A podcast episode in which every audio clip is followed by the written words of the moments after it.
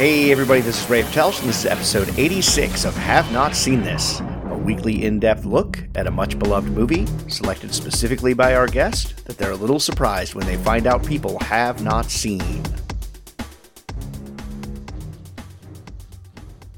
And it's been a while since I've recorded a new episode, so it's been a while since I've said it, but the golden rule of the podcast is the guest picks the movie and the host shuts his pie hole. And that's certainly the situation this week as we look at 1995's movie Seven, picked by this week's guest, returning guest, Joe McDonnell. Now, Joe was with us before for Batman Returns, one of the most listened to episodes of this podcast, as well as uh, Necessary Roughness a little while after that. And so we've gone from superhero movie to sports comedy to a pretty dark crime film if you're not familiar with the movie. Probably you are. It's it's a big cultural film, but it's also a movie that I never would have picked to do on this podcast for reasons that I get into when Joe and I actually talk about it. So we won't waste any more time on that. We will just go ahead and get straight into the episode as we talk with Joe McDonald this week about 7 from 1995. So uh, it's been a while, both both for us talking and the podcast itself. So how you been, man? Uh, I've been doing all right. Uh, added another job since last time we talked, and uh, kind of cut back on my podcasting. So really, I'm a born again podcaster, and this is my rebirth back into the uh, the internet, the interwebs, as I like to call them. Well, given given the amount of time that it's been since I've had an episode, I think I'm also a born again podcaster. so this is the redemption episode, of, or is it the attrition episode? We'll get into that uh, yes. a little later, I'm sure. So I, I, I got to start by asking. I mean, before we, we'll get into the movie in a minute, of course, but Batman Returns. Mm-hmm. Then we go to Necessary Roughness. Yes. A- and now you're pulling the hat trick with seven. What the hell, man? this is the most eclectic range of movies any guest has picked. Thank you. Uh, I take great honor in that. And really, the least surprising thing about me, if you know me for more than 10 seconds, this movie to me, and again, we'll, we'll get into the movie. This movie to me is one of the most perfect movies I've ever seen in my life. And by that, I mean it is exactly what you want out of a movie that is this type of movie. It is just tense enough. It is just funny enough. It is just scary enough. And it is just thoughtful enough to check all the boxes. I walk away from this movie and I feel like I want to watch another hour of it. I don't know what that hour is, but I want to watch it. But I'm not upset that it ends either. Like it, it's just there's something about this movie from the first time that I saw it just grabbed the hold of me. And like you shouldn't want to rewatch it. You I shouldn't. Don't. I didn't. You don't. And, and guess what? I want to watch. I watched it last night, and guess what? I want to do. I want to put it back on. Like it, I love this movie. And I, and I want to ask you about that as well because you told me you told me last night you messaged me that you were revisiting it, and I'm like, hey, he's getting ahead of me because I still need to watch it again because uh, it had been decades since I saw it. And then you messaged me this morning that you finished watching it. it how do you find that? So obviously you started it last night mm-hmm. and then got tired or got interrupted or whatever, and then you picked it back up this morning. How do you find watching movies like that? Because that drives me crazy. Like I, to me, like that's part of why I've really fallen in love mm-hmm. with television becoming long form storytelling because it's it is long form storytelling, but it's in digestible bits. Whereas mm-hmm. to me, I need to sit down and watch a movie in its entirety. If it is a two hour movie, I need to make sure I have two hours to watch it because I don't want to interrupt it. Three kids, two jobs, one wife. I watch what I can watch when I can watch it. Literally, That's... I was watching it last night. I sleep on the couch. My son comes downstairs. He says, I'm sleeping on the other couch. So he's 10. I'm not quite sure halfway through seven is the best introduction to Fincher. So I turn it off and then I I finished it this morning while I'm at work. I'm able to do it with movies. Number one, that I've seen a bunch of times, and number two, movies that I love because there is this kind of anticipatory, like, oh, I can't wait to get back to it because I know this is coming, because I know that's coming. So I'm able to do that. Now, like you said, if it was like, I don't know what's movies come out in the last five years, La La Land, never seen it. I'm not going to start it at 10 o'clock at night because I do want to sit down and watch the whole thing. But if it's a movie that I've seen literally a hundred times, I'm okay this is 2022 version of Joe. You, you do what you have to do. That's fair. That's fair. I'm also hearing that we need to take up a donation for more beds for Joe's house because half the family is sleeping on couches. So send that money to no. no. Uh, no, I get that. I just that's yeah. I I very rarely split up a film. Like mm-hmm. television, I'll watch, you know, a couple episodes and, and of course there'll inevitably be the oh god i, I want to watch one more and then looking at the clock going can i manage that? But um, no I, I, I do get that. I just was mm-hmm. curious as to how you how you uh, felt about that. The other thing we got to talk about the inevitable conversation especially because you picked this movie is how do you and, and, and there's no right or wrong answer for this. That's part of why i keep bringing the question up uh, with multiple guests. How do you handle separating the art and the artist because it has obviously come to light in the last decade that Kevin Spacey is not a very good person. And it certainly helps that in this movie he plays not a very good person. But in general, how do you handle that? I'm going to be honest with you. This is the first time that I've watched Kevin Spacey in a movie since the allegations. It's right. literally been that long.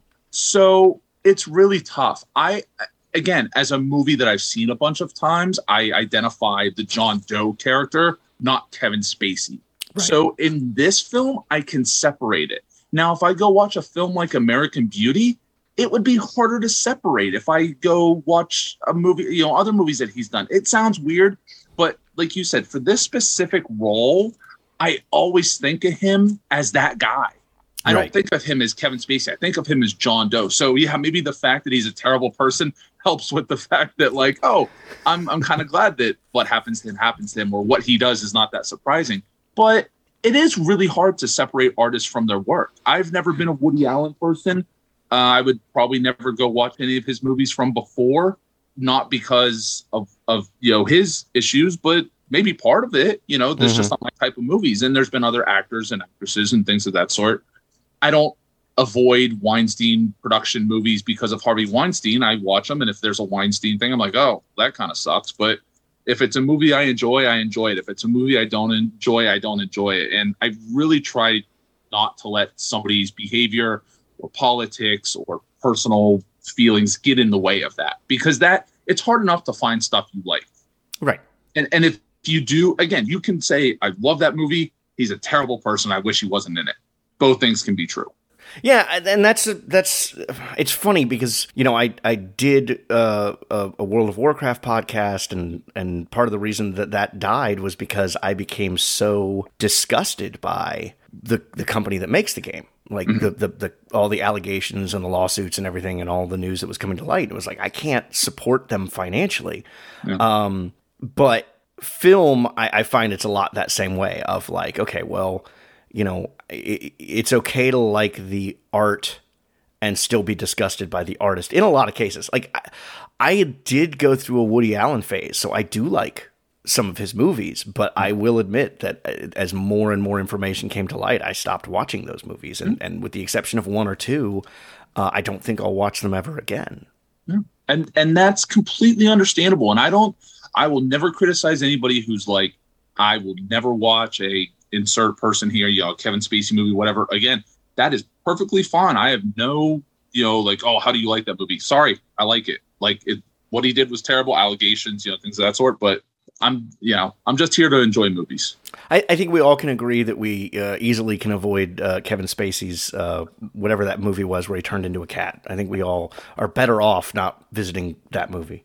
That I, wait, I suddenly cannot remember the name of it. It was a family I, comedy. I'm having to look it up now because where was, he became a cat. Yeah, nine lives. Yes. Wow. That, I thought that was it. Yes, he, he, a stuffy businessman finds himself trapped inside the body of his family's cat.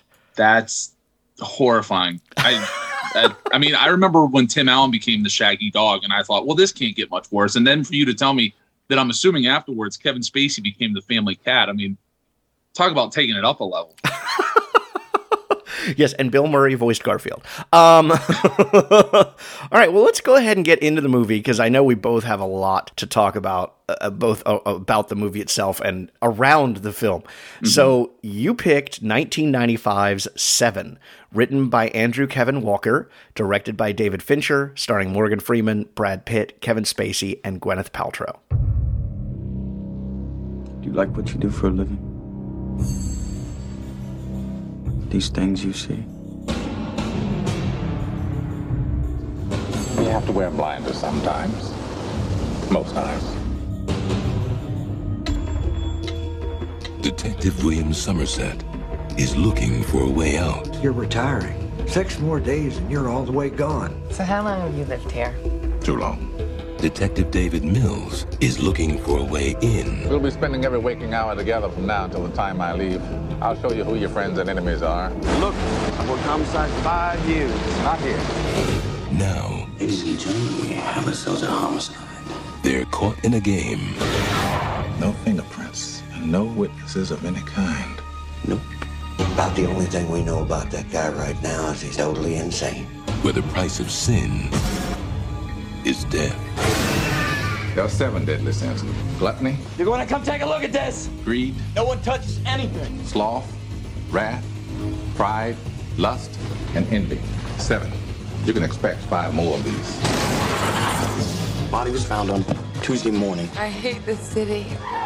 We're gonna get who did this. This will be the very definition of swift justice. There are two more bodies, two more victims. This guy's methodical, exacting, and worst of all, patient. He's laughing at us. he had a gun. He's two murders away from completing his masterpiece.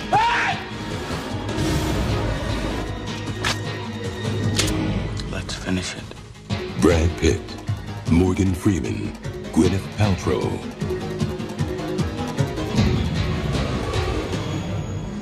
Have you ever seen anything like this? No. Seven. So, as always, we start with how do you describe this movie to someone who has not seen it? How do you sell people on watching this movie? Wow. Uh, that's so that I know the question's coming and it's such a hard answer because I've been thinking about it for, for two days. How would I sell this movie to somebody? Probably, probably much like the film's promotions, you don't include Kevin Spacey in that description. No, not at all. the best acted Fincher movie and Fincher before he got out of control. This to me, this is the best Fincher movie, and I really enjoy his movies. I like Zodiac. Uh, I really liked uh, The Social Network and things of that sort. I think this is still his best movie. I think it is a beautifully shot, and I actually think the acting performances in it. We can get into that later.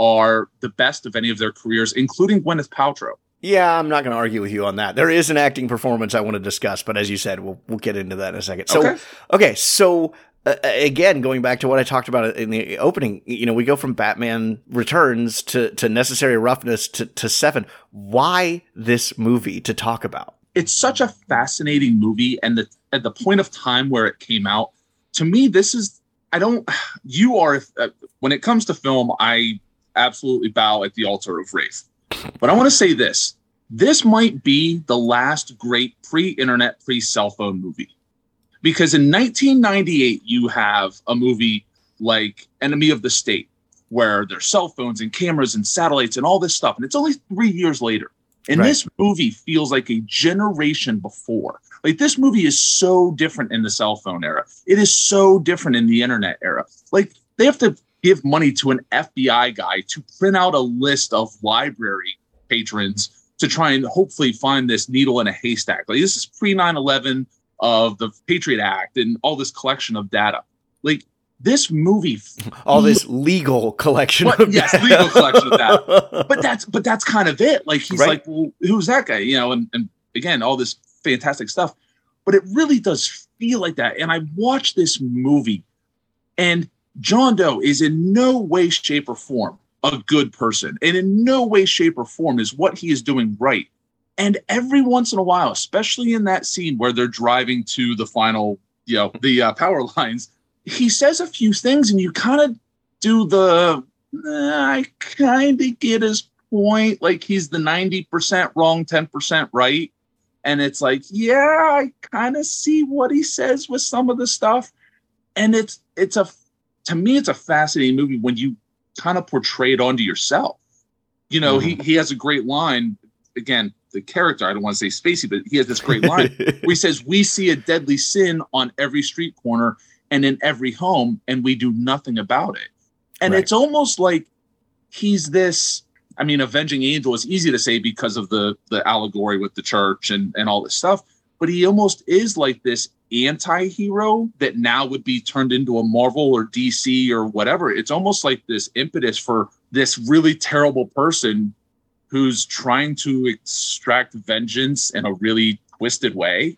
Right. And what I found, and I mean, I guess I'll jump into that before I move to the other stuff, but that scene in particular stood out to me because this movie is about an aging cop close to retirement. And the main reason he's retiring is because he's gotten so cynical Mm-hmm. about the world. Uh, the, you know, he sees its seedy underbelly. He sees the apathy. He sees all of those things. And then you have Brad Pitt playing the kind of more idealistic, ambitious newcomer to the to mm-hmm. this specific squad. I mean, he's not a rookie by any means. And that scene in particular that you're talking about when they're driving out for the film's climax, it dawned on me that Spacey's character is essentially is the cynic that William is becoming. Mm-hmm. That William is on the path. Now, that's not to say that that character that, that Somerset is going to become a serial killer. Somerset is going to go to these these odds. That's obviously something broken within John Doe. But the rhetoric that he has given throughout the film about why he's retiring is exactly what John Doe is feeding on. Exactly what he's trying to point out to everybody. Exactly what's what's propelling him to act. Absolutely. And I watched this scene this morning because again, I finished it this morning while I was at work. And I used to always think of the three. I love that scene. Like the whole movie is incredible. But that scene in particular, everything in the car is great. Yeah. But there's three things going on. And I always used to think that Spacey was number one in his acting in that. Pitt was number two, and Freeman was number three, just in, in their characters and what they do in that scene. Go watch that scene again and look at Morgan Freeman's eyes. Mm-hmm. He has number one, he has fantastic eye acting in this movie. Like his eyes really sell some seeds in this movie of just, you know, the the shock, the horror, the almost coldness of a shark. Like he said, like this cynical look of just like, yeah, the world's kind of gone to shit and this is just the way it is. But the way he reacts to certain things, and there's another, but now I think Morgan Freeman is the best person in that scene. Spacey is two, and Pitt's third. And there's a reason I put Pitt third. He's actually come to the realization, and he talks about in the previous scenes, where you know you were right. This guy's not insane. He's methodical. He's cold. He's all these things. And Pitt is playing the part of early movie Mills, where he calls him a, you know, you're a movie of the week. You're that he's trying to break him. Right. And Morgan Freeman, Somerset, is watching to see John Doe's reactions to this because there's a scene where he kind of turns to Pitt and he gets this like quarter smile because he knows what he's trying to do. Right. Now, the reason Spacey in the role is number two in that scene because he knows what's already happened. He actually knows that Pitt doesn't believe what he's saying. And he almost calls him out on it. But he doesn't want to, he's like, I don't want to give it away. I don't want to give away the surprise. Like he knows. But Morgan Freeman in that scene, particularly, is incredible, especially when he catches John Doe. And he says, if, if you believe that you, you're on a quest, he goes, it doesn't work with martyrdom. And he kind of calls him out on some of the stuff. Mm-hmm. And John Doe gets a little unsettled. And it's almost like, I think part, you're right. He he does kind of get the he's going to retire because he's become cynical. He it's that 90 10. You know, 10% agrees with where John Doe's going, but the 90% is way off board. But Somerset has never had somebody intellectually that could match him. Right. And that was something the uh, author, the, the screenwriter specifically wanted was that John Doe and Somerset were intellectual equals. Yes.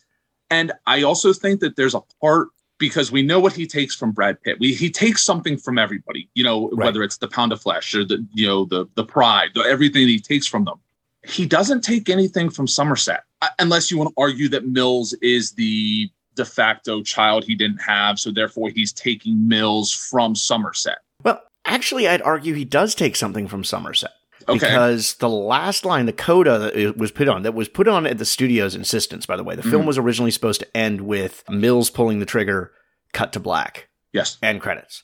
Uh, but we get that last scene where the captain says, you know, we'll take care of him. Mhm. Where will you be? And he says, around. I'll be Mhm. around. And I interpret that as he's not retiring because Mills called him out on that because he says the reason he's Mhm. retiring is all this apathy and all this cynicism. And Mills says that's bullshit. Yeah. You're not retiring because of that. You, that exists because you're retiring. That's your way of justifying it. Mhm. And I interpret it as he he's not retiring, so he'll be around, and therefore the John Doe steals the future that he was looking forward to. Very good points. I thought about that myself. Now, I will push back with this. Sure. It's when somebody works their whole life, and even if they're tired and they're broken down and they retire and in six months they're dead because they just don't have anything to do. I think if Somerset walks off into the sunset, he doesn't have anything to do. He's going to spend more time in the library. He's going to Yep. stay around the town that has made him this person. No, he's not. He's actually going to probably end up somewhere upstate where Mills and his wife came from or somewhere different. We could argue about where this movie's set. I have a really good question about that. but he's a guy who might end up killing himself in six months because his life is so empty. Like it, it it's it. You don't want to compare it to Lethal Weapon because they're not the same movie, but like no. Murtaugh needed Riggs to kind of get him to see like I can still be helpful, and I think Somerset needed Mills to look at him and say, "Listen." Everybody around you may accept the fact that you're gone. You know, the opening scene where he's like, We can't all wait till you're out of here. And, you Right. know, and even his captain kind of calls him out. He goes, You're going to miss this. You know, you're going to, but he doesn't have the energy to fight him because he's even older, you know, Right.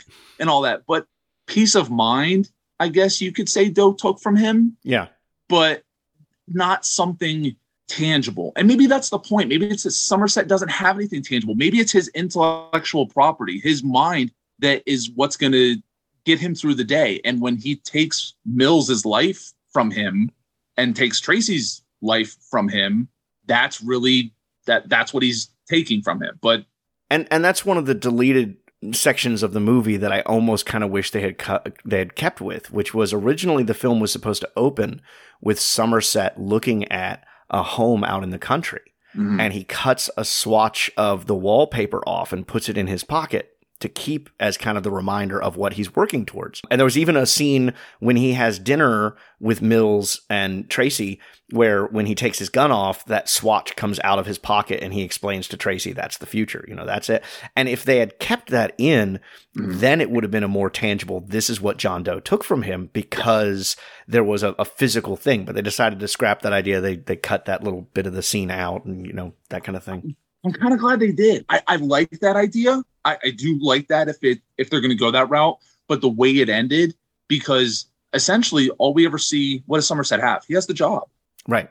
He that's it. He has the job. He doesn't have a second home. He doesn't have this. Like he still never says what he's Probably a do. rented apartment. probably he's probably rent controlled. It may have even been the apartment when he was younger. Like he Sure. took it over when his parents passed away or whatever. Like it's that's all he has is the job. And if he's not at work, what's he doing? He's researching the job. He's in the library. He's Right. doing the other things. I mean, that's what he has. All right. What is your history with this movie? Getting back on track to, to this, because I need to talk about my history with this movie. So, what is your history with this movie? I can't tell you the exact first time I saw it, but I know it was when I was in high school because that's when it came out. And my mom used to get, you know, the free week of HBO, the free week of Cinemax. And I remember seeing it and uh huge nine inch nails fan. So the first time I saw it, I was like, well, that's a remix version of Closer. Like this looks Right. cool. And it's and more foreshadowing the career of Fincher and I Trent mean, Reznor working yeah, together. right? And Morgan Freeman's in it, and I love Morgan Freeman. That's awesome. And Brad Pitt's in it, and Brad Pitt's pretty cool, and that looks great. And I watch it, and I'm just like, this is fantastic. So, I I mean, really, from the first time it hit cable, so what, 96, 95, 96, always been fascinated with it. Bought it on DVD, you know, when it come out, and, and watched it literally hundreds of times, and just really, really, when we get into more of the movie, it's it's fascinating. But just, I mean, a, a 25 year, 26 year, you know, just love affair with this movie. Sure. Well, when I was a teenager, I, I remember, I guess, late in my teens or maybe my early 20s, I, I, I had fallen in love with, I mean, I fell in love with film at a, at a young age, but I had fallen in love with storytelling enough that I had, had recognized kind of the archetypal narrative without even ever studying, you know, Joseph Campbell or anything like that. I just, I just, mm-hmm. I recognized these are the pieces of how a story would put together. And I remember distinctly late in my teens, early 20s, wishing that somebody would make a story without a happy ending. You know, and I love Disney films. I, I love the, the Disney, they had lived happily ever after. But I, I was like, wouldn't it be an interesting experiment if somebody made a movie where the bad guys win? Mm-hmm. How would that play out? And I, I, saw this movie. I know I rented it, so it had to be on VHS. So it had to be like, yeah, as you said, late 95, early 96. And I saw this movie and I went, wow, that was the dumbest idea I ever had. I am never watching this movie again. And I had made it until 2022 when some asshole decides to pick it for my podcast. Wow. it is it is one wow. of, of a very small handful of movies that I watched and disturbed me to the point that I said, okay, I'm never going to watch that again. Oddly, interestingly enough, 8 millimeter is one of those movies and it's also written by Andrew Kevin Walker who wrote yes. this film. Old Boy not the American. I still haven't seen the American version, but the, the original Old Boy is so disturbing that I just couldn't bring myself to watch it again. But this, I had not watched this movie since the late '90s, since since I originally watched it, and I, I probably would have never watched it again had you not picked it for the podcast. And that's I'm why so when you picked it, I went, "I hate you." I'm so happy. for, for anybody who doesn't get it, I, I listen. I could. I always feel like I bother people when I message them, so I try and give Rafe his space. So like once in a blue moon, I'm like, hey man, how you doing? Everything's great. And then he's like, what do you want to do for you know the next movie? You know, coming back for the trifecta. And I this and this and this. And then I picked seven like a few months ago. And he does. And he's like, I hate you. And he's like, but I can't tell you why I hate you. Right. I'm like, well, that doesn't make any sense because now I'm going to stew about it for a couple months. And until this exact moment, Rafe, I swear the hand raised to whoever, I totally forgot that you said you hated me I'm so glad that I forgot because that is awesome. I yeah. am and I mean, and and don't get me wrong, I'm glad we you made me revisit it because yeah. it is a, a, really good film, and it is, as you said, Fincher has kind of gone off the rails in the last few years, and it is a good example of why he was such a promising filmmaker at the beginning. Like I like Alien 3 and I, mm-hmm. I know that that's blasphemy for like the alien crowd and stuff, but I liked, I liked Fincher's style. So mm-hmm. I still think the ending of this movie is horrific. I mean, it didn't impact me as hard this time because I knew what was coming. Yeah. But it is and and that ending is something we need to talk about because of how the studio wanted to shift it but before we do let's go ahead and get into the critical section here uh, the movie sits at 82% at rotten tomatoes with a 95% audience score but the then 5% only... is rafe then it only sits at 65% at metacritic always pull in a positive and negative review uh, and what i want what i find interesting about the positive review is some of the comparisons that are made for this movie. Because Ebert, in in part of his review, also said that the the mo- ending of this movie is its downfall. So I, I found, but but I didn't pull that part. Uh, so positive review comes from Roger Ebert. Uh, who wrote, What's being used here is the same sort of approach William Friedkin employed in The Exorcist and Jonathan Demme in The Silence of the Lambs. What could become a routine cop movie is elevated by the evocation of dread mythology and symbolism. Seven is not really a very deep or profound film, but it provides the convincing illusion of one. Almost all mainstream thrillers seek first to provide entertainment. This one intends to fascinate and appall. By giving the impression of scholarship, Detective Somerset lends a depth and significance to what the killer apparently considers moral statements. I got tricked then because I think this movie has a lot of depth. I think that there is something in, that this is like a movie. What I would say is in between the margins. Like when you really look in some of those scenes at some of the interactions of secondary characters and I think it does have a lot of depth. But maybe I'm just one of the suckers that misunderstood the illusion of depth. With a 95% audience score at Rotten Tomatoes, I would suggest maybe Ebert didn't give it enough credit for having depth. I, uh, I, I tend to agree. When you read that, I, I agreed with everything else he said. It's Jaws you don't see the killer until the last act. You don't, you know, there's there's proof all throughout the movie that the killer is there, and the killer lets you know it's there, but you don't really get exposed to the killer until the final act. And you know everything he said with The Exorcist and Silence of the Lambs and all that. Well, and one of the the notes that I made while I was watching it this time is that you know, with without this movie, like because to me, some of the importance of depth and stuff is how does it contribute to the ongoing conversation? How does it inspire the the future of filmmaking? So Ebert is giving this credit of building on the foundation of The Exorcist and Silence of the Lambs, and that's that's a pretty heady foundation to add to. But I would argue without Seven, you don't get the Saw movies. You know, especially that conversation in the in the car, the, him him justifying why he's doing this, and the fact that he has been preying on the sins that these people have committed. Well, that's that's Jigsaw. That's exactly what he does. That's, yeah.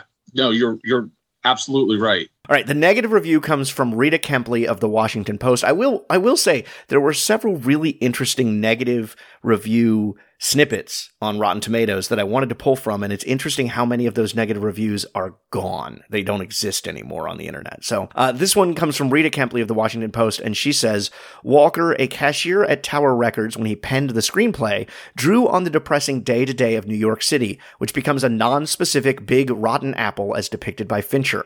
A former music video director, Fincher cloaked his first film, Aliens 3, in the same bleeding colors and oppressive gloom.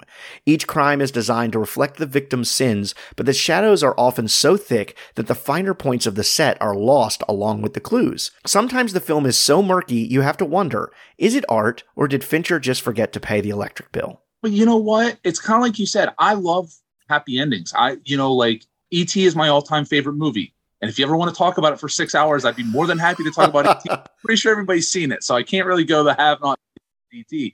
But it's okay to be dark. Like Yeah. I think there's, but again, when you think of when this movie come out in '95, how many movies were there like this? I mean, Right. even Silence of the Lambs is a dark telling movie, but With it- a happy ending.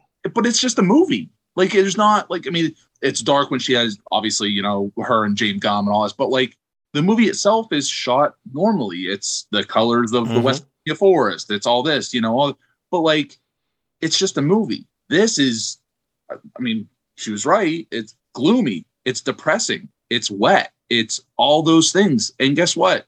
It absolutely fits the movie. God, the the wet bothered me. Not not bothered me, but it made me think of some screenwriters I listened to their podcast, and they talked about anytime you write a scene where it's raining, remember that you're putting a hundred different people, cast, crew, etc., Yeah. Through a, uh, through a through a ten hour day of wet. Mhm. And uh, that's all I could think of because this movie is, except for the power line scene, this movie Mm-hmm. is wet. And they did that apparently so that if they had bad weather, it did inf- affect the uh, shooting schedule. Yeah, if it rained for real, they wouldn't have to reshoot a scene because it was all wet. It was all Right. But you know what? It. I was watching this, knowing that because I, I did know that piece of trivia that it was on purpose that they had it basically rain the whole time. That chase scene is made a hundred times better because it's raining. That Like, chase scene oh, is incredible. Oh my! Talking about great chase scenes, like it's a car chase with no cars. It's incredible, and the way that okay, I, you are great about keeping us on topic, but I warned you this might go off topic. We're now off the script, so whenever you want to do. okay, can I just say this? Brad Pitt has never been better in his life than this movie, ever. Bet he's not better in Ocean's Eleven. He's not better in Inglourious Basterds. I love those movies, but I'm telling you, at this point, remember he was like world sexiest man. He Right. was he was like He's a coming off Legends pony. of the Fall to do this Yes. movie. Yes. he was a one-trick pony at best. He was really good looking and he was intense.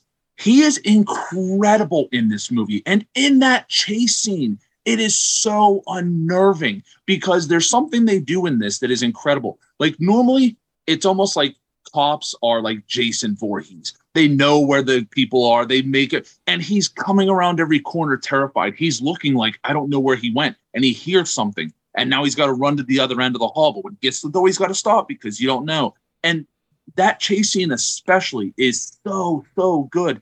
And him in this movie, and him and Morgan Freeman, I, I cannot say enough about their chemistry. I don't know if I, I assume they got along during filming. I don't know how much time they spent together before filming, but I'm not sure you could have found two people at their apexes who matched up so well to these guys. Right. It, it- it's so perfect. I mean, it's not a buddy cop movie. It's not. It, it's just it's something else. But Pitt, especially, like coming out of the rewatch last night and today, I just thought, man, Pitt is incredible. Like he's the coolest he's ever looked with like the facial hair and the like the short haircut and like the long coat, you know, like the leather coat. Like he wasn't trying to be Legends of the Fall guy or you know Right. Thelma and Louise guy. He really took a bite out of this part. Like he brought something to it.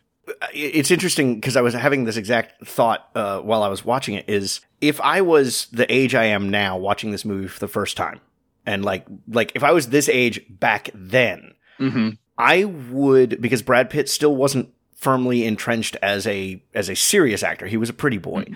I would have watched this and wondered, do I not like Pitt or do I not like Mills? Like, is he just so effective as this ambitious, Mm-hmm. kind of a dick detective? Or is it just Brad Pitt's not a good actor? And and because I've had that happen before. I had that happen with um, Joaquin Phoenix in Gladiator. When I saw Mhm. Gladiator and I was like, is it the character or is it the actor? And, you know, sooner or later you find out, oh, yeah, okay, it's one or the other. And I think if I had watched this for the first time and I didn't know Pitt, Pitt's career, I would have been annoyed potentially at Pitt instead of the right direction, which is the character. His performance in this is quite good. I would still argue 12 Monkeys is a better performance from Pitt, but that's just, I'm, I'm, that's my personal favorite Brad Pitt. But I, no, I can't ar- disagree with you as far as just he's, he's on point in this film. You know, he is from the moment he shows up and like he's got, he's got this just smile that you want to punch in that his first scene when he's walking along the street with Morgan Freeman and he's got the, he just keeps getting this smile and it's like, oh my God, you're a jerk. And You just met me. yeah. It's yeah, I mean, it's like, I, I, so yeah, I, I agree. I mean, I think the performances in this, the, the two that I want to throw out real quick, Ar- Ar- R. Lee Ermey plays possibly one of the most subdued performances. I mean, he's, this is a man who has made his career off of being the over the top drill instructor. Mm-hmm. And so for him to play the police chief here in such a subdued nature was a nice, refreshing change from how, how he normally acts. he is incredible in this.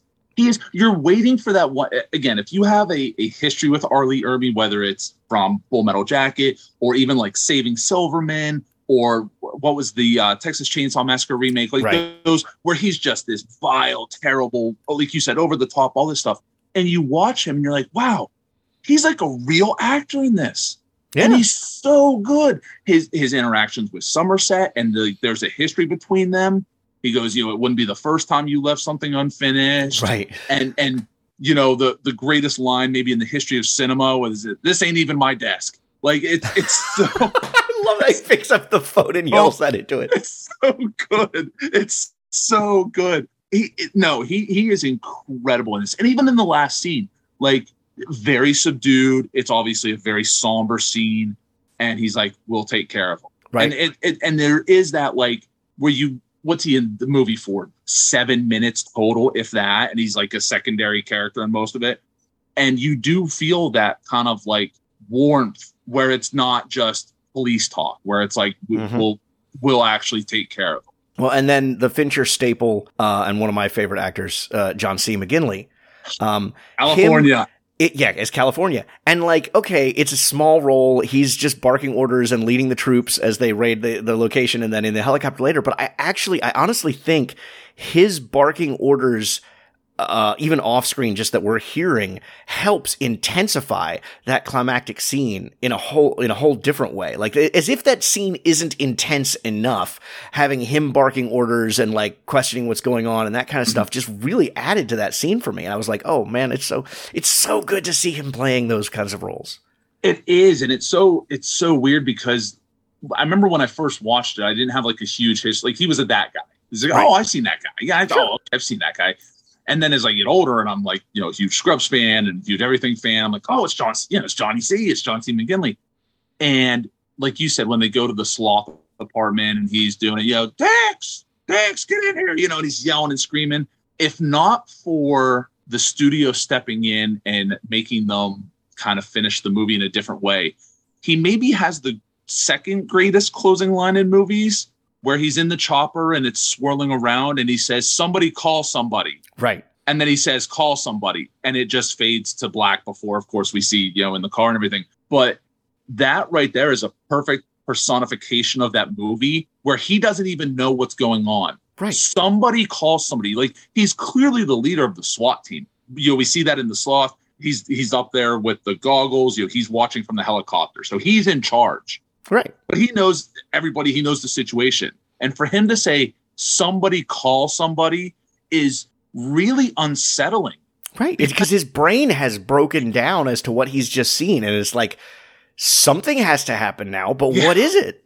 yeah like he didn't say you know call the captain called it he somebody call somebody and then he just kind of like it, it maybe half sound says call somebody. Like he's just so like you said. And guess what? He doesn't even know what's in the box yet. Right. Like he knows there's something in it that drove Mills to kill the prisoner, and all he can muster is somebody call somebody. Right. Right. Yeah. I mean, it's it's it's it's just tiny little tidbit performances like that. That, as I said, I, I mean, I, of course Morgan Freeman is brilliant in this, and of course, you know, Spacey plays that character very effectively. And and, and, and as you said, Brad Pitt is, uh, you know, I mean, he is uh, giving a, a, great performance. I don't think it's his best personally, but that's that's always going to be a personal thing. So, Can we talk about Freeman real quick? Sure. Morgan Freeman in this movie. This is my opinion which, as we know from two previous movies, is not with the best opinion, is the greatest on-screen police officer in the history of movies. He is. This is why I say this, and I'm sure you're racking your brain right now, thinking, "Well, now there's Ben Better ones." Like, come on. but he has a code, mm-hmm. and number one, number two, super smart. Mm-hmm. Like he's not just a dumb cop. What's he? He said he. I've drawn my weapon three he, times. He had drawn his weapon three times prior to the events of this movie and never fired it. And over the course of this movie, he draws it two more times and shoots into the air. Yes, which tells you the level of stress that he is under. Absolutely, he is. He is patient. See, in the movie, they they set it up like it's John Doe versus Mills towards the end. It's actually John Doe versus Somerset. Right. And and and the thing about it is, is Somerset is of equal mental capability and all this. And I, I just the way he plays it is so perfect. And and the part that really sold me on it, and this happened years ago, is I'm watching the movie, and the first scene when they're in the apartment that you don't know, and it's you know it's crime of passion. Yeah, look at all that passion up on the wall or whatever. And he looks at the refrigerator and he says, "Did the kid see it?" Yep. And the cop goes, "What the hell are you talking about? Did the kid see it? Like, you know, we can't wait till you're gone." But he's always saying it's always second, third level. The one thing I liked about that intro scene is it shows a level of empathy for his character that most of the other cops don't have. And most I mean, of the and cops Mills in other movie. have. Yeah, you're right. I mean, he talks about the apathy of the world around him. And here he is walking into this scene, seeing this horrific thing, you know, this man and woman both dead, you know, all this stuff.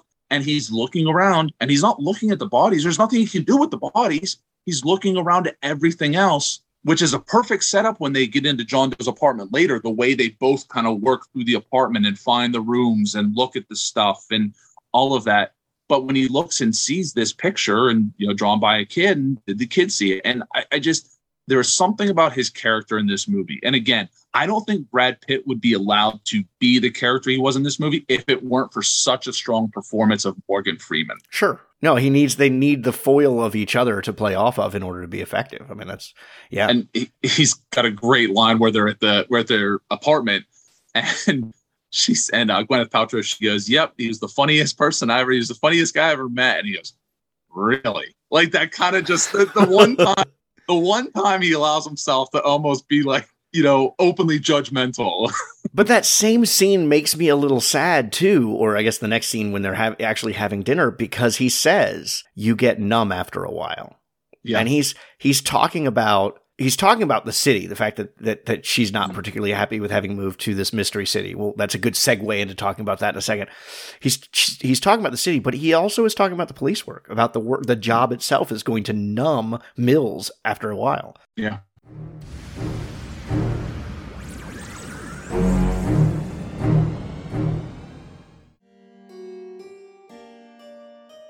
I'm Annie from Boston, Massachusetts.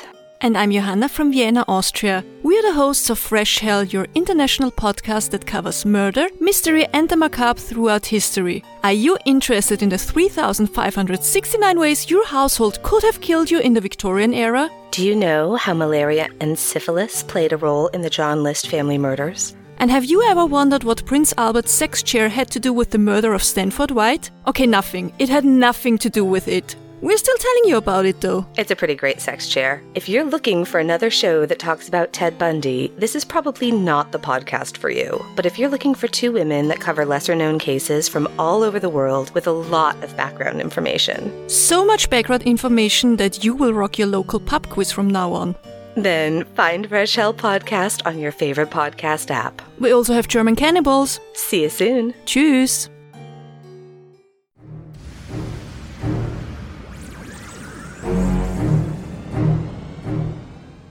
As I said, good segue. Uh, where is this set? Where, you you I assumed New York. Listen, New York is the 98% of the time if we're if we're playing Family Feud and 90 we ask 100 people where's the movie 7 set, it's in New York. It's some sort, you know, the the cab says Metro, it's kind of this, you know, stand in for New York City and all that. I like to think that it's in the Pacific Northwest. I, I like to think whether it's not necessarily Seattle or Portland, maybe another city is still big enough they could do it. Plus, if they drive east, they get into more of where the power lines and stuff are. That's a little Mhm. bit more like I'm not sure where in New York you'd be able to drive there, but it's movie making. But l- let, let's call it New York. The reason I assume New York is because Paltrow at that dinner conversation, or no, uh, at, at her next conversation with with Freeman, refers to upstate. upstate yeah A- and that's but that's why i also say like the pacific northwest because you could get into more of the rural rural areas you know a little bit more peaceful you're up in the mountains you're up in the you know things of that sort but it, it pretty much is a stand-in for new york which is kind of frustrating because I, I want it to be a West Coast city. I don't know why. I, I, I just because so much is said in New York. Like it can't even be Chicago. It, it has to be New York. You know what I mean? And it's like I don't want it to be there, but it, I have to say, I've been waiting for this question. I've been waiting for the right person for this question. And I've never spoken this aloud. I have something to ask you. All right. Let's let's say that the movie Seven is set in New York or Okay. Metro or whatever you want to call it. I can't believe I'm asking this because I'm not sure how you're going to react. Is John Doe the best on-screen portrayal of the Joker? I, want, I want you to I, see now. I see your He's better. He's better than Joaquin Phoenix. I'll give you that. but but if we put the scattered puzzle pieces together, do you at least see where I'm coming from? yeah, no. If you if you take if you were to take the Joker Mm-hmm. out of comic book universe, so now so you can't get away with any of the stuff that you can do in superhero comic book type films. You've Mhm. got to make him a normal guy. Yeah, absolutely, totally see that. Although it, well, no, yeah, because think of it this way and i'm i'm not i'm not keen on the comic books. I know there's different iterations and all this but let let's take the joker that is the most violent one which i believe is the cartoons. Like that's one where he really kills Mhm. people and stuff like that. Okay. Mhm. so like you said let's take him out of the universe of comic books. He can't do all the you know ah, the laughing gas all this stuff. What's his goal is to menace his enemies to punish people and to punish people around the his enemies. And who does he look at as his enemy? It's Batman. Right. So let's take a composite of the rich billionaire Bruce Wayne. So let's make that Mills and the super intelligent Batman who's Somerset. So let's say you split Batman in half and you they, have, you have thought a lot about this. about this. And John Doe, what's his ultimate goal? Is to punish, is to make Batman's life miserable. What's he do? He makes them walk into that apartment one year later. What's he do? He makes them have to interview witnesses, to have to find the crime scenes, to figure it out. He gives them just enough clues. And just when you think you have them, what does he do? He walks into the police station bloody. Is that not something the Joker would do in the Mhm. movie where he would walk, oh, you got me, but the game's not over yet. And when it's all said and done, I'm perfectly content with the way things end, and you will not be. Yeah. So let's talk about that. And, and, and yeah, you're right. I mean, I would I would definitely put him above, you know, Joaquin Phoenix's Joker, Jared Leto's Joker. You know, so yeah, I, I definitely can. I, that's that's an interesting perspective. I hadn't thought about that. But let's talk about that ending because that is the thing that put me off from this film. I mean, it is it is simultaneously uh, brilliant and abhorrent. You know, he sets up the last two murders so that one of them is his because he envies the life that Mills has, and that turns Mills into wrath. Mhm. Now, the, the downfall of this is I don't think Mills will be put to death. So he he he turns Mills to wrath, but he doesn't get the the killing that he has with all the other sins. The studio wanted it changed to a dog's head in the box. The studio had one iteration where Somerset pulls the trigger. hmm Like Mills asks him, What are you doing? And his response is, I'm retiring. And he pulls the trigger, which keeps John Doe from winning. I don't like that. I don't. I don't.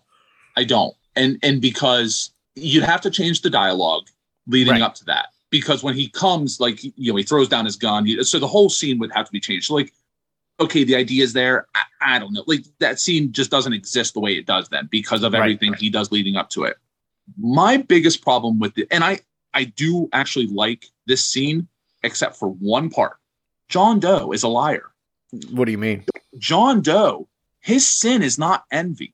Right. Think about this. No, and yeah, and that's that's the the thin That's- line that is like then you're not envy. No, he's it, it- because let, let's go through the murders real quick. So we have gluttony. This was a man lived his whole life. That is it. He's a glutton. Greed. This guy was a lawyer for what? Let's assume he's in his 40s, 50s, been a lawyer 20, 25 years, taking money from these people. Yo, I'm just Don Doe's Whose philosophy. job was to keep rapists and murderers on the street. Sloth, you know, drug dealer, pederast, went to jail, all these things. We have um, lust. Lust, which Uh, you know, woman who he was claims she was like uh, uh infected, uh, you know, like diseased is the word Yes. he used. He, Yes, he claims she was diseased. We never get any evidence about that though. No, but I have a really fun fan fiction theory about that. I don't know if we'll get into it or not. But okay, so those so there's the five. This is a lifetime spent No, and pride. of and I'm sorry, and Pride. You know, this beautiful woman who's obviously a model who, you know, because you can see the glamour shot up top. Like she's Right. clearly a model. So Pride, yeah, I forgot Pride. So there's the five right there. A lifetime of sinning spent by these people. And because John Doe does a little bit of digging for what, 18 hours, finds that he has this beautiful wife in a shithole apartment. So he goes, so he's almost forcing the issue. He goes, and I became envious. No, you didn't, because you've seen better looking people on the subway. Because you said, like, there's something about that scene that I don't like, and it's the fact that he does. David becomes rat. Right. We know he becomes Oh yeah, fully. But John Doe is not envy. He is not the true. And and I do wonder if it became they needed to speed up the ending because the others are drawn out so much, which I love, by the way. Like Right. if this movie was a half hour longer and really fit envy in, like that would be fine. Now, if if it was to be found out that John Doe had been admiring them from a distance, that he knew them when they were upstate, that I've been following you your whole life. I know the doctor that your wife goes to, but then it becomes that wouldn't have worked for me because then that would have been convenience and coincidence that oh he's been he's been planting the seeds for Yeah. sloth here for a year, then it but turns he's into been upstate checking. Yeah, it, it- yeah, no, that that doesn't work for me at all. That's what I'm saying. But that would be the only like thing. So so he doesn't really become envy. Now Right. I do want to say it's the question that has been asked for years, but I think it's an easy answer. Her head was facing straight up, right? The face was facing out. I That's what assume Somerset so. thought. Because when he jumped back, he knew it was Tracy. Yeah. If, if See, the first time I saw the movie, my assumption it wasn't until he said the thing about the pretty head. yeah, My assumption was it was the fetus. the fetus. you know that Yeah. he had aborted the fetus or that she had gotten an abortion and he had collected it somehow or something and Mhm. that's that was my assumption until it was like oh it's her head because we It's her don't see it No, which is which is a great. You can't see it. Like that scene works so much better. The fact that you can't see it because Right. Somerset's face tells you again. Great eye acting, great acting by Morgan Freeman. Is the fact that he jumps back and he, he's just like at that moment he knew everything was over. yeah And and and what does he tell you know the cop swirling ahead? You know, get back, don't come closer. John Doe has the upper hand, and it's like you're two armed detectives with a handcuffed you know prisoner. Like, what do you mean he has the upper hand? And he can't say it right and there's another great part when he gets back to where they're talking, and, and that's a great scene between Spacey and Pitt. You know, they're going, you know, shut the fuck up, and he's tell, he's basically trying to ignore him and listen to Somerset and all this other stuff. And when Morgan Freeman comes back and he says, "Put the gun down," and he throws his gun, like he doesn't even want it close because he, he just doesn't want the option. And if you're gonna get, if you're gonna make me say one bad thing about the scene, I will say this: I don't like the flash frame of Gwyneth Paltrow. Mm. I, I, I just I, get that's like his thing. He sees his wife and, and that's it. I just I don't I don't like that. that that would have been something i would have originally kind of torn this movie apart about like i i wouldn't have liked the introduction of her. She's not essential to the plot. I wouldn't have liked that she meets Somerset for coffee and reveals to him that she's pregnant. Although that pregnant, us all as the audience knowing that she's pregnant ratchets up the tension of that chase scene even more because we know. Mm-hmm. And and Somerset knows that he, you know here here he's facing off against a, an armed villain, an armed enemy, and if something happens to him, she's now going to be raising this kid alone.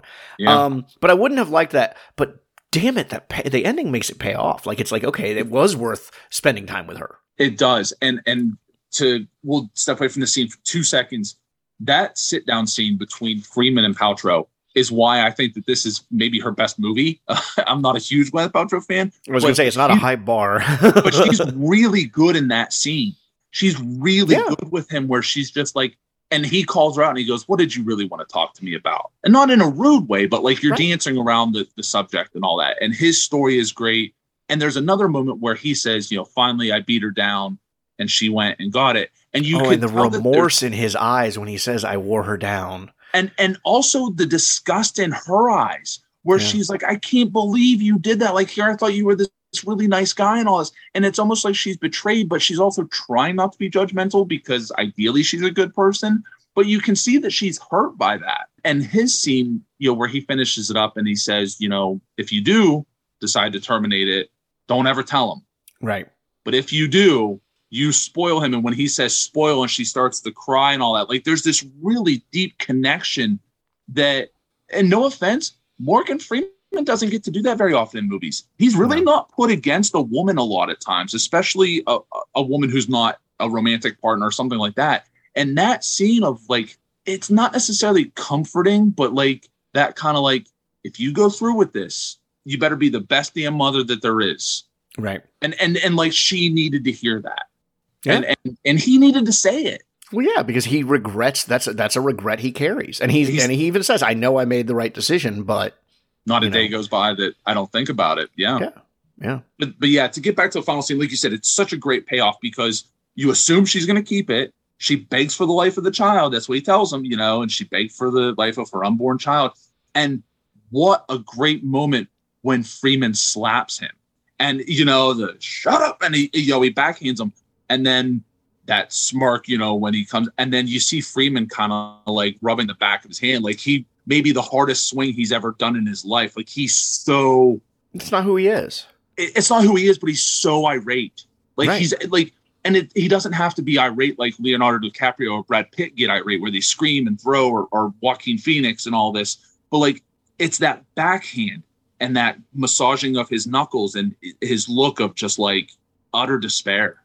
Yeah. All right, we need to uh, move into the end game, but before we do, what have we not talked about that you want to talk about? Oh man. Uh wow, we gotta get into the end game. Gee, let's get started. No, um we go over the sins because I, I want to say I'm so glad that you hate this movie and that I have I drugged don't, you I don't into hate it. I just it it disgusts me. you Uh, can't cut the you can't cut it out, Rafe. Even though you're gonna edit this, you can't cut it out. You said it, we all heard it. It's it's over. the premise of this is incredible.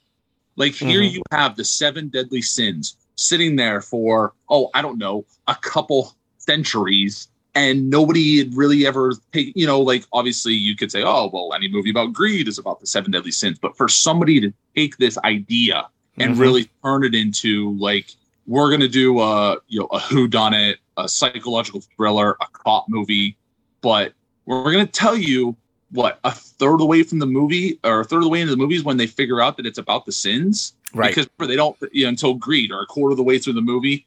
I guess the thing that really drew this to me also was the fact that were they innocent or were they not? Like do you side with john doe or do you not? Because there's a great thing i think they do is they give you absolutely no backstory to anybody who's killed. Right. I disagree with John Doe because it's about perception. Like he makes the comment about the gluttony that, you know, this man does nothing but eat. If you saw him on the street, you would point him out to your friends. And I was like, but that doesn't make him guilty of anything. It just makes you an asshole.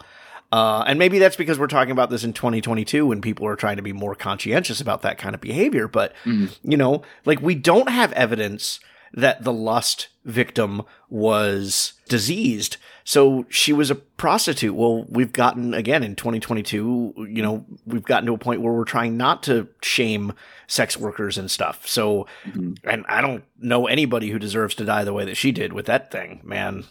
Ugh. Yeah, we could go into that. That I, I will say this: in a movie full of kind of just crazy things, that that's crazy. And I actually think that pays off more seeing it in a picture than, than seeing the real thing on him. Like it because you're like, wait, what? You know, I can't imagine what that would have been like seeing in theaters. You know, now we see it on VHS and DVD, and you can pause it, rewind, and be like, wait a minute, what was that? And right. I remember seeing it and just being like, what is like what? Like that's horrible. And yeah. it's so I, I think it's really interesting. And gluttony, obviously, we know, and then the greed, you know, with the lawyer and the, right. the pound of flesh and stuff like that. I think sloth is where it gets really interesting because he's a bad man. Because he is. And right. we know he's a bad man. And it's almost like this interconnected, you know, obviously they think they have the guy because of the fingerprints from the greed victim and and stuff like that. It's really really tough. But again, like just the idea of using the seven deadly sins as kind of your pillars to build upon to me is fascinating and I'm kind of glad that other movies that I know of haven't really tried to copy this because, yeah. like you said, there's a different way to look at it in 2022. You know, when he calls them innocent, and of course, John Doe takes it personally offensive that they were innocent and stuff. In 2022, now it would be unpopular to, you know, the obese person, the person who is a sex worker, the person who is this, the person who is that. Uh, you know, a model. You know, now we have influencers, which would basically be the models of now be some YouTuber or something. And and her crime was that she's uh, em- empty within, so she's glad that she's beautiful without. Well, that doesn't make her guilty of anything. That makes her, you know, seventy five percent of the public. yeah, yeah, right. You, you you don't have to be a model to to be vapid or to be you know whatever you want to say this person was. I want to ask you a question. I would never want to see a movie but what if they wrote a prequel like the the gospel of john doe and because he would have to have some interaction with these people. He clearly followed the the sex worker because he had the picture of her. He clearly knew these people. He knew where to look. I mean, he's a journalist. He's independently wealthy. Like, would you ever want to read something like that? No, I think I'm. Uh, they they actually did push around the idea of a sequel uh, mm. called Eight. They did actually push around the idea of a prequel that followed Somerset at a younger age, maybe that might have interested me a little bit more. But one of the things I was thinking about today is how happy I am that this is just a self-contained story. And mm-hmm. even even the parts I don't like, boy, they stick with you at the end. But I'm okay with that being the extent of the story. I don't need the the background justification as to why he picked these people. I don't I don't need that stuff. So you said something there that made me think. I, I, you've talked about like you watched it. It's very unsettling. There's parts that you're just like, wow, I really don't like this part what's your least favorite part of the movie? Whether it's a story, a character, a murder, a oh, scene, the, like it's Brad Pitt pulling the trigger because that's the moment that John Doe won. You know that that that he, he no matter how much we want to argue that he lied, in mm-hmm. his mind he mm-hmm. was envy, and in his mind he turns Mills into wrath. And so the moment that that, that Mills pulls that trigger and kills him, mm-hmm. John Doe won. I think I think the movie's really a good movie. Like, don't get me mm-hmm. wrong, it, it is not that I hate it. It's just, yeah, it's just that ending disturbed me the first time, and it disturbed me again today. But it's a disturbing film, you know, in in some ways, and some of the ways that it's disturbing are are brilliant. But ultimately, mm. the idea it, that the bad guy wins, I guess I do like happy endings too much to be okay with that. No, and that's that's fine. I, I I was thinking because I was trying to think, is it more of like a, a, meta idea, just the fact of like the bad guy wins, which it is, you know, that's yeah. what you said. It, it's the fact that, you know, like you, you root for Mills, you root for Somerset. They've overcome everything. You know, they've been able to find them. They've been able to get them to this point. They've been able to do everything. It's not worked out the best, but they're here at this point. And then to just kind of lose it at the end. Exactly. Is, because is, they don't find him. He turns himself in. They don't throughout the, you know, I, I get the impression and maybe I'm wrong, but I get the impression the only reason they find John Doe at the point that they find him in the movie is because he wanted him. They wanted him to.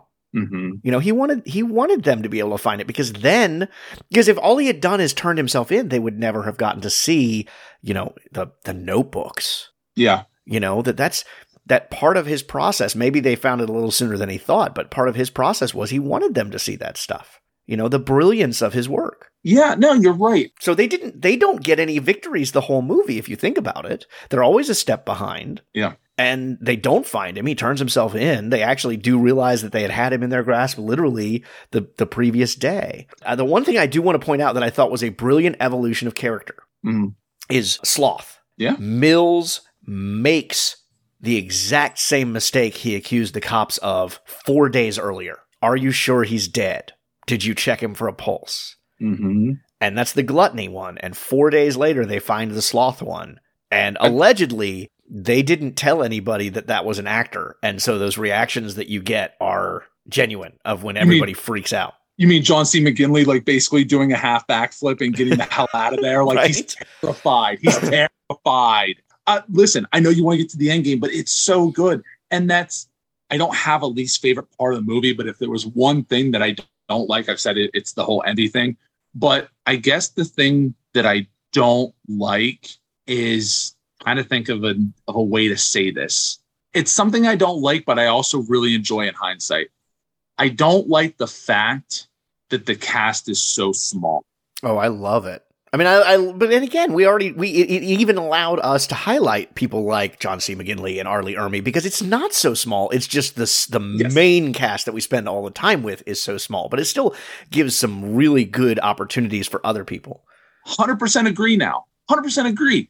But like, there's a small part where, I'm oh, if there was like one more person in the scene, if there was one more, like, I'm so used to movies now and for years that have such large casts and such parts for everybody. But in hindsight, I'm glad. Well, I'm glad it's basically like eight people. I'm glad that you know, like here's Richard Schiff at the end, who's the attorney, and Richard Roundtree, who plays the district Right. attorney, and you know, and something. And there's these great little scenes. But I guess that's the only thing. But I know we're getting to the end game. I swear we're gonna finish it up. But Trust me, I have like eight other things I could talk about here. So well, listen, I'm free, man. Uh, whenever we'll have to do seven part two. Uh, but whenever whenever he walks into the police station, because we see them walking into the police station, the taxi pulls up, we can hear them in the distance, and then we get out and we see his pants, and he's walking towards the police station. And they go in, and the receptionist is like, Hey, your wife called you, you know, get an answering service, and they're walking up the stairs, and you can lowly hear Spacey say, you know, detective, officer, yeah, Yeah. detective, yeah, you detective. know, and then when he does that scream and they turn around, that whole scene might be the most unsettling scene in the movie. Sure. And I because he's covered in blood, he's wearing a white shirt, his finger, and then like when the cop puts the handcuffs on him and he pulls his hands up, he goes, What is this? And he's just, but keep in mind, this is this case started on Monday. right, This is like Sunday. right, It's a week. yeah. It's and a, that's that's why I said the, the four days before because literally four days later he has he's making the exact mistake he accused the officers of. and it's you almost forget that watching the movie and they do a great job where they're like you know monday tuesday and and, and you're like wait this is like a week later and it, it's it but that whole scene is just incredible and i yeah, Yeah. again that I'll, I'll let you get the podcast back under control because if you've got eight more things i'm fine All right, let's uh, go ahead and head into the end game here. First up, we have the algorithm says this is a lightning round. Emphasis on lightning, Joe. this is a lightning round of movies various algorithms say you will like because you liked seven. So it's your reactions. Do you like them? Do you not like them? Do you not see how they're connected? That kind of thing. All right, first up, Fight Club. absolutely I still it's- have not seen Fight Club.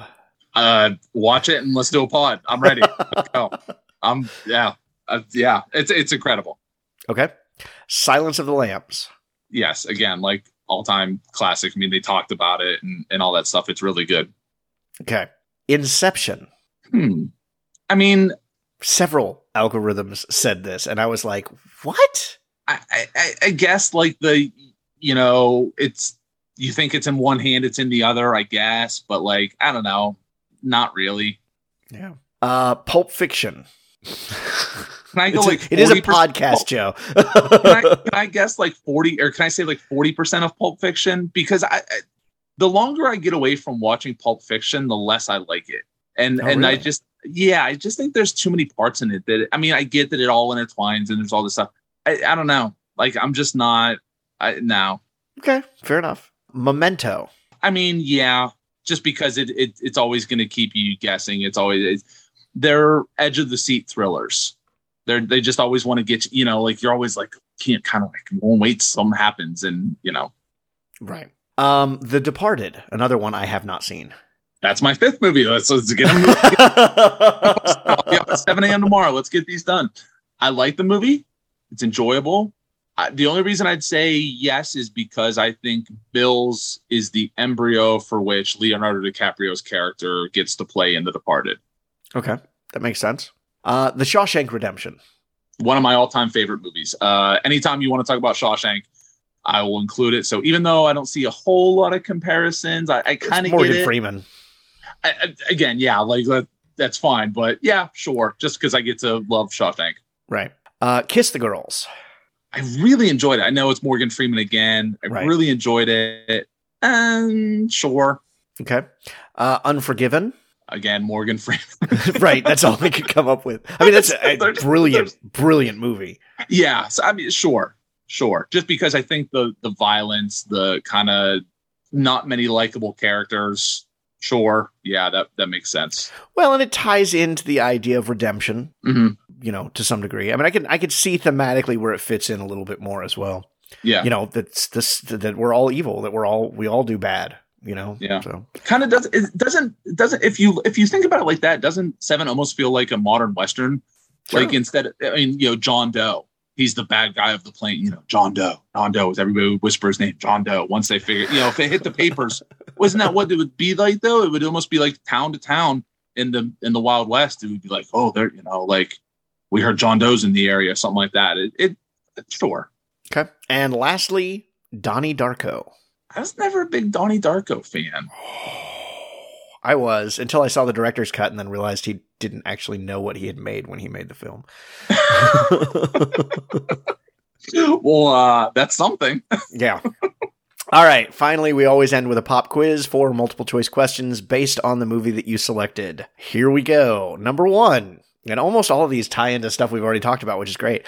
Uh, but loosely. Uh, uh, number one, although it's never shown on screen, there was a fake Gwyneth Paltrow head created and put in the box for the climax of the film.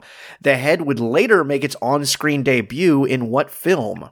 A. Sliding Doors from 1996. B. Shakespeare in Love from 1998. C. Sylvia from 2003. Or D. Contagion in 2011. Wow. I mean, I can't imagine they kept the head around that long. So I'll say sliding doors. Uh, no, they kept the head around that long. It made its debut in Contagion in 2011. Holy moly. I bet you she probably kept it too. Uh, let's not go down that path. uh, number two, R. Lee Ermey plays a very subdued role in the film as the police captain, but he actually auditioned for what other role in the film? A. John Doe, B. Somerset, C. Mills, or D. Tracy? I gotta say Somerset. No, he actually auditioned for John Doe. Wow. Listen, he's perfect as the captain. Yes. Not sure he pulls off the John Doe. Plus, he's too imposing.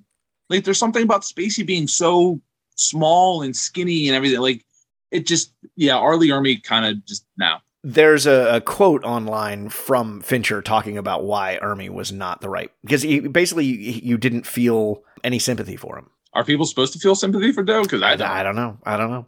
All right, the last two tie into the massage parlor scene, which I found particularly thrilling. Uh, number three, Leland Orser, who plays quote crazed man in massage parlor. He's the one that had to wear the device. I'm well aware who he is. Would go on to play the serial killer in what other film? A. Taken. B. Runaway Jury. C. The Bone Collector. Or D. Very Bad Things. A movie I've seen way too many times, The Bone Collector. Yes. And see, when you said earlier about Freeman being possibly the best cop on screen, my brain immediately went to Denzel Washington in that movie. Yeah. So I don't know because that's he's pretty freaking awesome in that. He's movie. really good in that. Yeah, Uh, by the way, I know we didn't talk about that. His hyperventilating in that scene, yeah. in the interrogation scene, again, to the end, quick, he's incredible. Yes. Absolutely incredible. All right, and then lastly, Michael Massee, who plays quote man in the booth at the massage parlor. So the guy who was in charge Mhm. uh, was no stranger to roles like he had in Seven. Later, later playing a serial killer himself in the series Rizzoli and Isles. However, during his career, he had to take a year-long break from acting following trauma from his involvement in what film? A. Seven, this movie. B. The Crow. C. Amistad. Or D. Catwoman. I'm gonna say The Crow. Uh, Michael Massee was the man who pulled the trigger when Brandon Lee died. Wow. He had to take a year long break from acting in order to kind of come to terms with what had happened. So, yeah.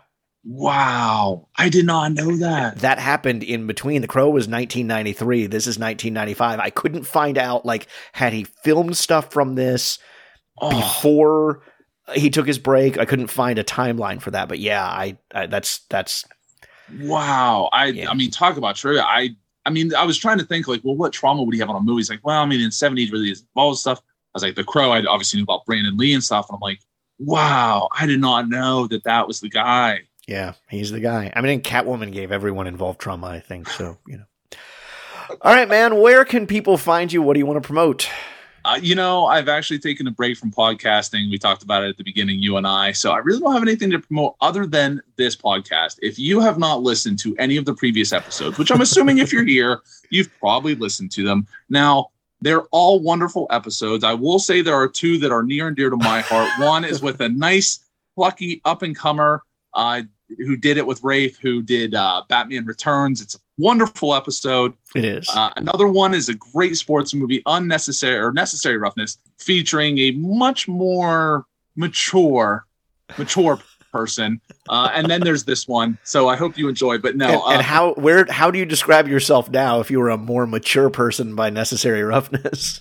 uh, less mature. I've really regressed in the, in the time since we've done it. So I, it, I've gone back some. So a a less mature person doing this one. Uh, no, in all honesty, uh, just nothing for me, man. Just listen to this podcast. Go find the old episodes because they are so good. And and Rafe, I always give him his flowers. I'm surprised I haven't done it yet.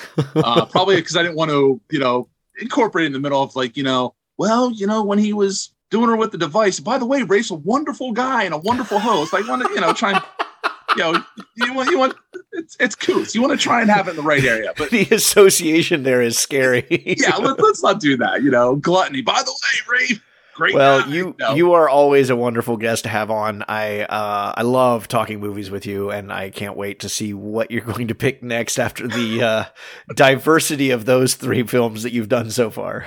yeah. I, again, in all honesty, though, check out Rafe on his podcast. It is incredible. Yo, Uh, this one have not seen this. Go back and, and listen to the episodes with all kinds of characters. There's some some great great episodes.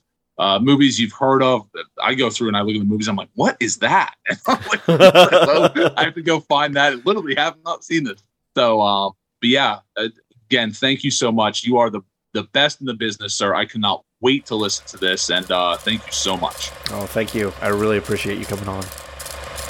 And actually, I owe Joe an apology here at the end. Uh, if you were paying attention during the pop quiz, you'll notice that Joe was not doing so well on it, but he did get one of the questions right, and I did not ring the bell for him when he got his answer right. So, Joe, that right there is for you. My apologies for not giving you the ding when you got a question right. But that does it for this week. You can keep the conversation going throughout the week on social media. Share your thoughts about Seven, or maybe tell me about a movie you'd like to come on the show and talk about. Please, I'd love to line up some more guests. You can find me at Talnhess, that's T A L N H E S S, on Twitter and Letterboxd, or the show at Have Not Seen This on Twitter. On Facebook, we're at Have Not Seen This podcast or email me at have not seen this at gmail.com. And of course, don't forget to subscribe to the show so you don't miss any of our upcoming episodes, including the next episode. I wish to present you with a proposition. You want me to kill me, brother? I want you to kill your brother. This podcast is available through all major podcast sources. Positive ratings and reviews are always welcome, as is just sharing the podcast with a friend and spreading the love. And if you enjoy this podcast, I invite you to check out my other one with Drew Meyer.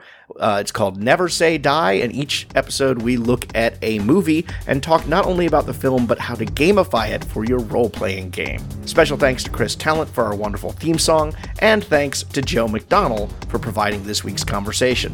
Until next time, I'm Rafe Telsch, and this has been Have Not Seen This. be kind to each other.